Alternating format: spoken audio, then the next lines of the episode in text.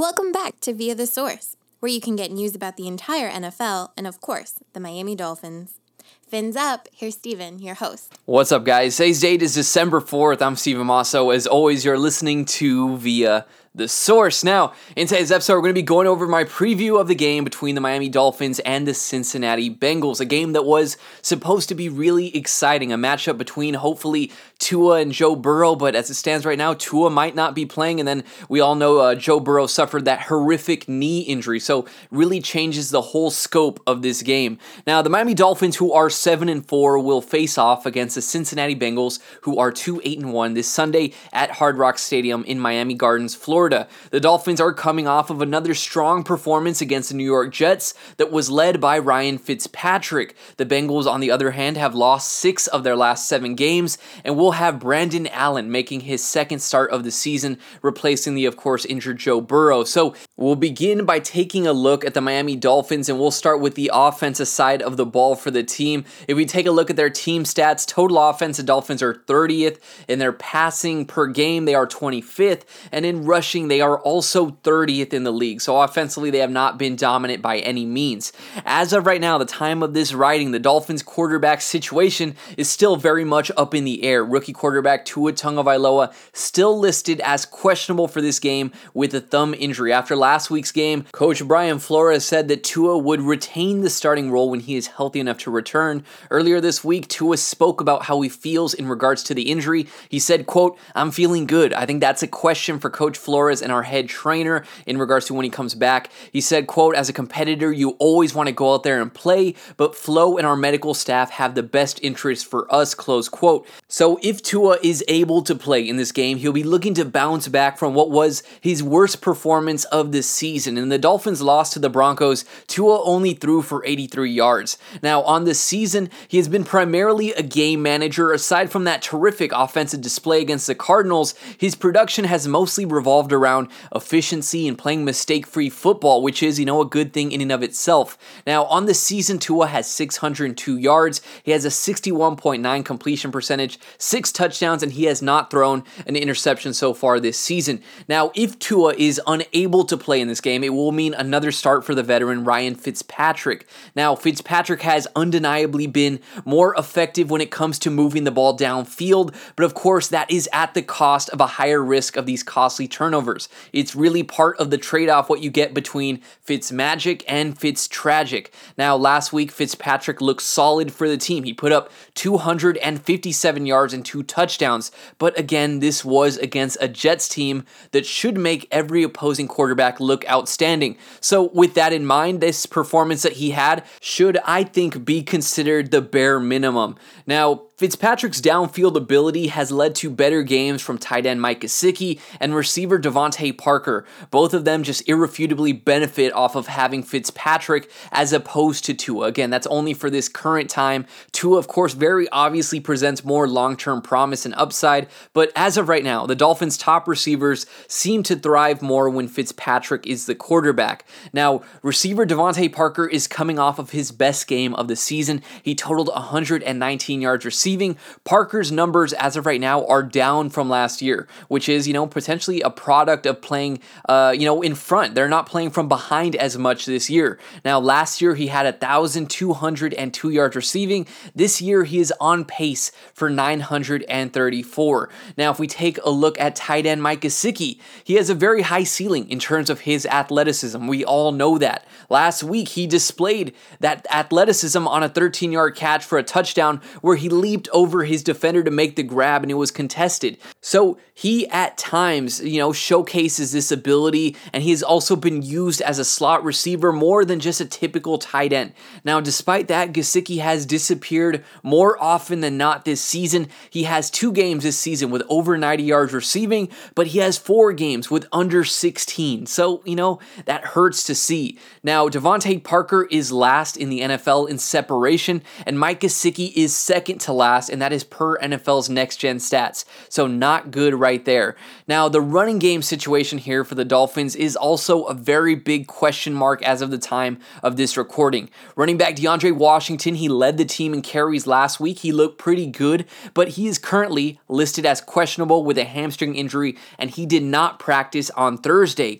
Now, running back Myles Gaskin, who has missed the last 4 games with a sprained MCL, could be returning this week, but as of the time of this recording, he is still on the injury reserve list. Savon Ahmed, who had a solid couple of games as the Dolphins lead back in place of Gaskin, he missed last week's game with a shoulder injury. He too is currently listed as questionable, and he practiced in limited fashion on Thursday. So that leaves you with the remaining backs Matt Breida and Patrick Laird, who both had these very costly fumbles in last week's game.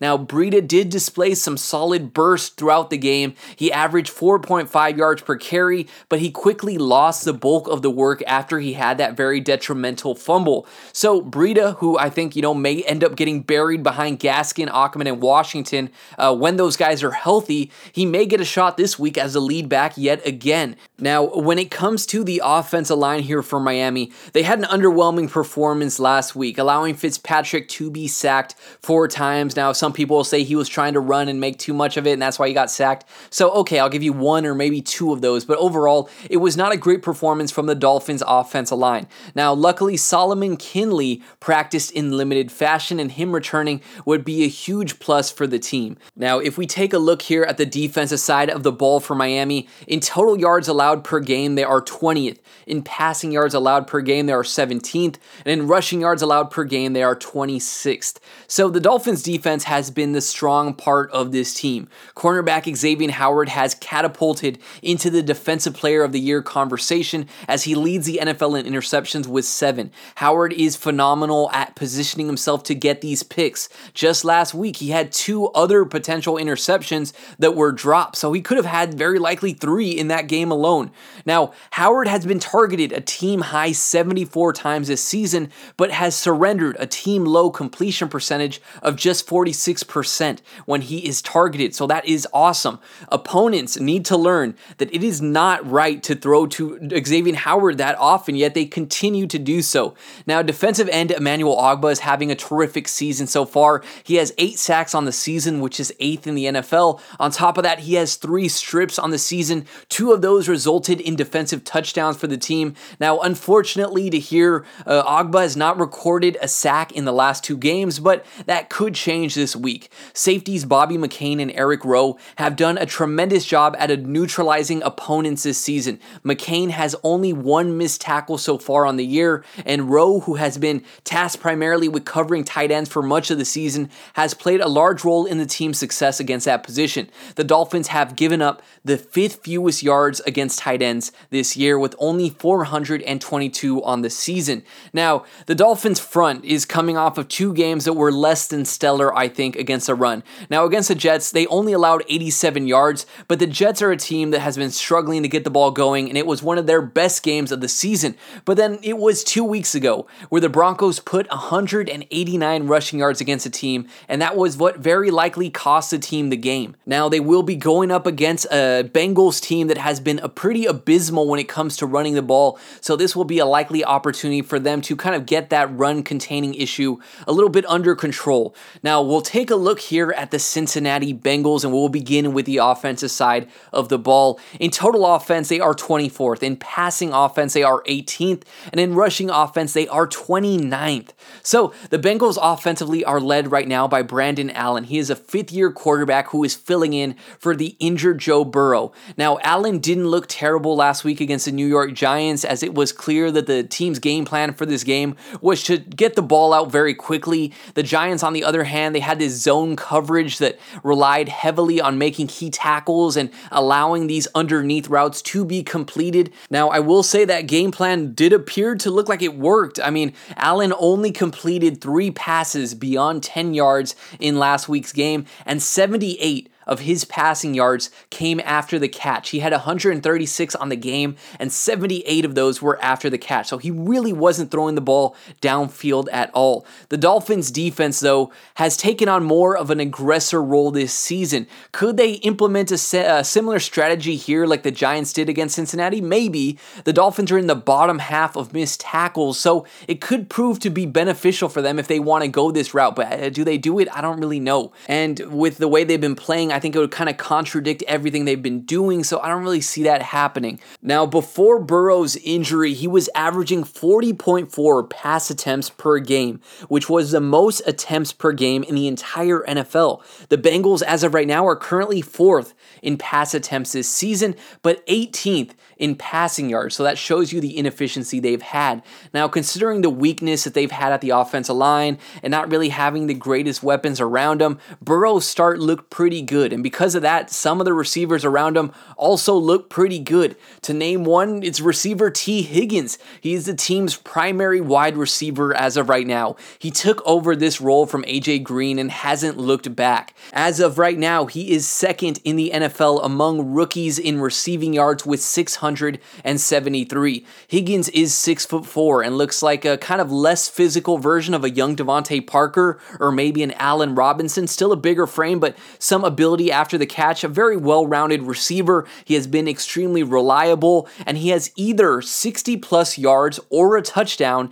in 8 of his 10 games this season. With Burrow as the quarterback, it was hard to picture anything slowing down Higgins, but last week, Allen targeted Higgins only 5 times, which was a season low for the rookie. Now, receiver Tyler Boyd, who works as a Bengals slot receiver, is their most productive receiver this season. He leads the team in nearly all the major receiving categories, including targets, catches, and yards, and he is 7th in the NFL in receptions. Now, like Higgins, Boyd also suffered from the loss of Joe Burrow. His 3 catches for 15 yards were a season low in both of those categories. Now, it pains me to say this next part, but AJ Green is not the same player he once was. He was one of the most productive receivers of this last generation, somebody who I think is criminally underrated and deserves to be mentioned alongside the likes of Julio Jones and Antonio Brown, but he is just not the same player anymore. Green, as of right now, is tied for last in the NFL in separation with Devontae Parker, and that is per NFL's Next Gen stats. So will AJ Green get anything going in this game? I don't know. He hasn't really done anything so far this season. Tight end Drew Sample had one of his best performances of the year last week for the Bengals. He had 4 catches for 40 yards, but he is not necessarily a threat that I think you have to worry about on a week-to-week basis. Now, the Bengals' running game here will likely be led by running back Giovanni Bernard, who will be filling in for Joe Mixon, who has missed the last 5 games with a foot injury. Now, historically, Bernard has done a great job when it comes to filling in for lead backs when the team needs him. He has also been one of the more productive receiving backs of the past decade. Again, with Allen as the quarterback, I'm not sure if we will see Bernard showcase his effectiveness as he did in previous years, but the talent and the athleticism is still there, but Allen's limitations are maybe what hold him back in this game. Last week, he combined for only 49 total yards, which is a very rare thing to see when Bernard is the lead back. Now, the Bengals' offensive line has been a big weakness of the team. You're probably already aware of that. The Bengals' quarterbacks have been sacked 38 times this season, which is 2nd most in the NFL behind only the Philadelphia Eagles. Left tackle Jonah Williams has by far been the best offensive lineman for the team, while the rest of the unit has ranged from average to downright bad.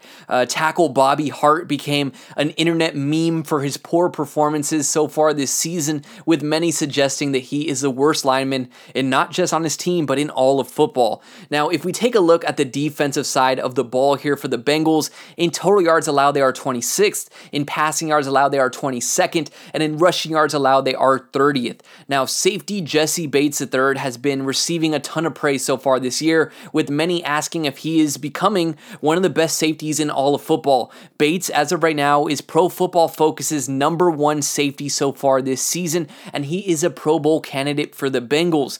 Now, safety Von Bell leads the Bengals in tackles this season. He had a big forced fumble last week that gave the team an opportunity to score. Now, despite the solid play from the safeties here, the Bengals have given up the fourth most passes of 20-plus yards so far this season. The Bengals are also 30th in the NFL when it comes to total sacks. They only have 13 so far on the season. They are in the top half when it comes to blitzes sent, but they have the fewest pressures when it comes to getting to the quarterback. So that really shows you the inefficiency they've had when it comes to applying pressure. Defensive end Carl Lawson leads the team in sacks with 4.5, and he is the only player on the team with more than one sack. Now, rookie linebacker Logan Wilson has been a pleasant surprise for the team. He leads the team in tackles for a loss with 4, which is, not that good, and he is second on the team in interceptions with 2, so also not really good. The Bengals overall have really struggled to cause many turnovers, primarily when it comes to fumbles. The team has the fourth fewest turnovers caused in the entire NFL this season. Now, to get into my expectations here, before I do, I got a question on Twitter from a listener. His name is Cliffy Mack on Twitter. Big shout out to you. You gave me a very nice compliment last week. My favorite part was he said my voice is not annoying. Now, believe it or not, my voice, I think, has been worked and polished through over time. At the beginning of these episodes, it was pretty rough, but I take pride in improving it. So thanks. That compliment meant a lot. So he asked on Twitter, who do you predict steps up big on offense and on defense? So I do think these expectations will cover that. We'll begin when it comes to the offensive side of the ball with these expectations. I'm expecting a great game here from tight end Mike Gesicki. The Dolphins' lack of weapons offensively just leaves a massive opportunity here, I think, for Gesicki to thrive. If Fitzpatrick is in at quarterback, that obviously is good for Gesicki, but even if Fitzpatrick is not the quarterback, Chan Gailey and Brian Flores emphasized to Tua that he needs to take more chances throwing to these contested receivers, and Gesicki's massive frame just makes him the perfect candidate to take more chances too. Plus, on top of that, the Bengals have surrendered 718 yards to tight ends this season, which is the most in the NFL. Now, if you're asking who I think steps up on the defensive side of the ball here, I'm going to go with Nick Needham, and he might be in a good position because the quarterback situation for Cincinnati isn't good, so maybe that will help him look better. But I'm done doubting Nick Needham when it comes to playing against these tough guys in the slot. So far this season, who has he gone up against? Like Cooper Kupp, Keenan Allen at one point, Jamison Crowder in 2 games, and he's one of the more underrated slot receivers in all of football, and he has done a good job. He has held his own. So in this game, he's going to be going up against Tyler Boyd, who again, 7th in the NFL in receptions, having a terrific year, already regarded as one of the better slot receivers. All he has to do here is contain him to, under 50 yards, which I think is realistic, and that's enough for me to say Nick Needham stepped up again and did a huge job at shutting out the team's primary receiver here in Tyler Boyd. So that's one guy that I'm, keeping a close eye on, and I'm hoping he thrives in this matchup. I do think the Dolphins' defense in this game is going to overpower the Bengals' offensive line. Last week, we saw the Giants kind of utilize that zone coverage where they drop back and they allowed all these underneath routes to be completed. They took a very passive approach to kind of minimize the risk of giving up a big play. The Dolphins, they theoretically could do that and, maybe have some success, but I would be surprised if they don't, take on a role as a shark that smells blood in the water in this game. The Dolphins' defense has been extremely aggressive all season. They've been sending heavy blitzes, and I could imagine them in this game forcing Allen to make these bad decisions, and I just think that's the route they likely take in this game. My last expectation for this one is we see one of the better passing games from Miami so far this season. The offensive line looks solid early on in the year, but after several rough performances recently from this unit, it really hurt the passing game, and this week's matchup against the Bengals should allow them to get their confidence up and provide some quality time for the Dolphins quarterbacks to make some good throws. And this is a team, in the Dolphins, who had the second shortest time from snap to release in the NFL. So it really does make me wonder what could happen if they have a little bit more time to throw, and I expect they do in this game. Now, to get into my keys to the victory for this game, the first one here is to shut down Giovanni Bernard. Now, realistically, Brandon Allen should not be able to dice up this defense. That shouldn't happen. So the Bengals will likely try the same approach the Broncos used 2 weeks ago, which is run the ball. Bernard is, a very capable and shifty running back. He is, capable of capitalizing on missed tackles, and with his usage in the pass game as well, the Dolphins have to be expecting and be prepared for a heavy dosage of him this week. My next key to the victory here is don't miss tackles. That kind of plays into that last part, but the Bengals were unable to get anything going downfield and instead utilized the short passes to Boyd, Higgins, and Bernard a ton last week. There is a high likelihood they try this again this week, and that means the secondary will have to make these key tackles, especially if the Dolphins are sending these heavy blitzes, which, in a sense leaves fewer people back there for help.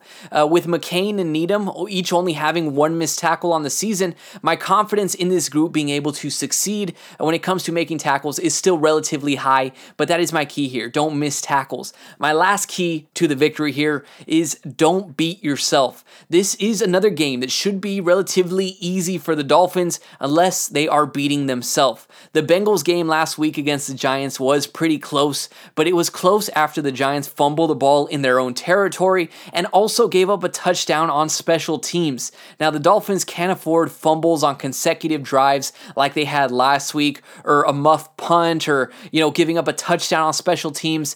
The Bengals offense should struggle, so just don't give them a short field in this game. Now, guys, that wraps up my preview for this matchup. Let me know what you guys think. Is there anything you would like for me to discuss in a future episode? If there isn't something that I covered here and you want to ask me on Twitter, feel free to do that, and I'll try to respond to you as quickly as I can. If you enjoyed the episode, leave a review on the Apple Podcast app or a rating. That would be a tremendous help for me, and it really does, go a long way towards building the audience, and it really does help me. Now, before I wrap it up, though, there was an interesting story, non-Dolphin related, but it's national news. There was a high school senior who laid out a referee after he got ejected from a game. It was just something that was completely uncalled for. The police actually took him off the field. Pat McAfee, shared the video and said this is likely going to end in court because it was such a vicious hit. It's really interesting. If you guys know me, I am in Texas, and this is actually from the area I reside in. It's not a spot that really gets the national media coverage much, and it just sucks to see that when it finally does get some coverage in relation to, their sports, it's because of such a horrific thing to see, just completely uncalled for, and I had to get that off my chest, especially because it's something that, is from my area, and I don't think represents how, this area of Texas is by any means. Just something that was completely uncalled for and shouldn't be in football, of course, by any means. So, guys, that is how I'm going to wrap it up. As always, it was a pleasure to be your host, though, guys. Until next time, I'm Steven Masso, and this was Via the Source.